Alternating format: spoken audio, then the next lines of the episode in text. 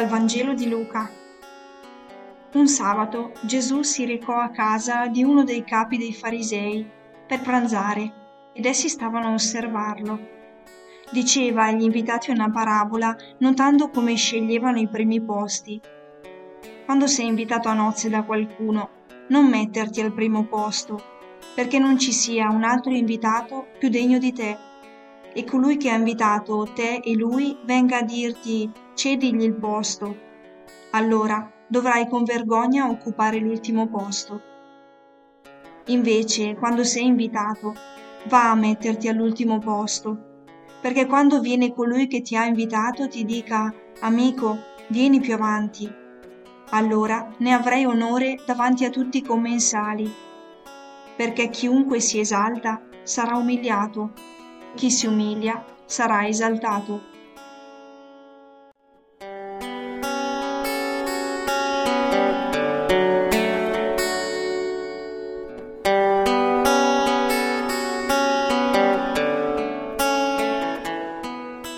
Il Vangelo di oggi tocca un tema su cui mi sento molto sensibile. Ogni giorno, infatti, quanto descritto accade al lavoro, nelle relazioni, nella vita. Esperimento quanto sia difficile per me seguire queste indicazioni. Mi colpiscono due aspetti.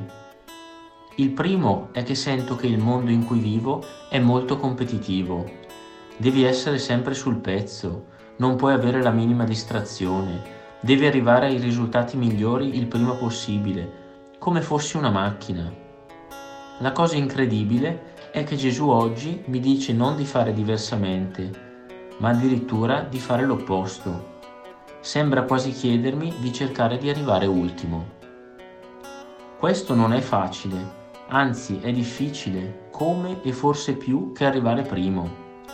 Perché mi sento influenzato dagli altri che sui social vogliono sempre mettersi in mostra, farsi vedere. Quindi cosa devo fare? Mollare tutto, essere svogliato, senza grinta?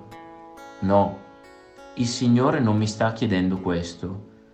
Gesù mi chiede di concentrarmi sull'essere, non sull'apparire, di avere il coraggio di fare le giuste azioni senza sbandierarle.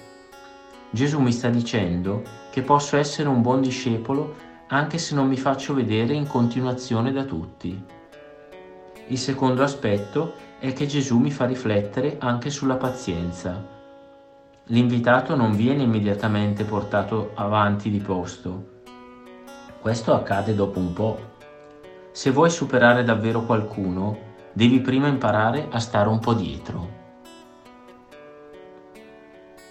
Oggi, di fronte a uno sbaglio di un mio fratello, non mi arrabbio né lo rimprovero, anzi, prego per lui.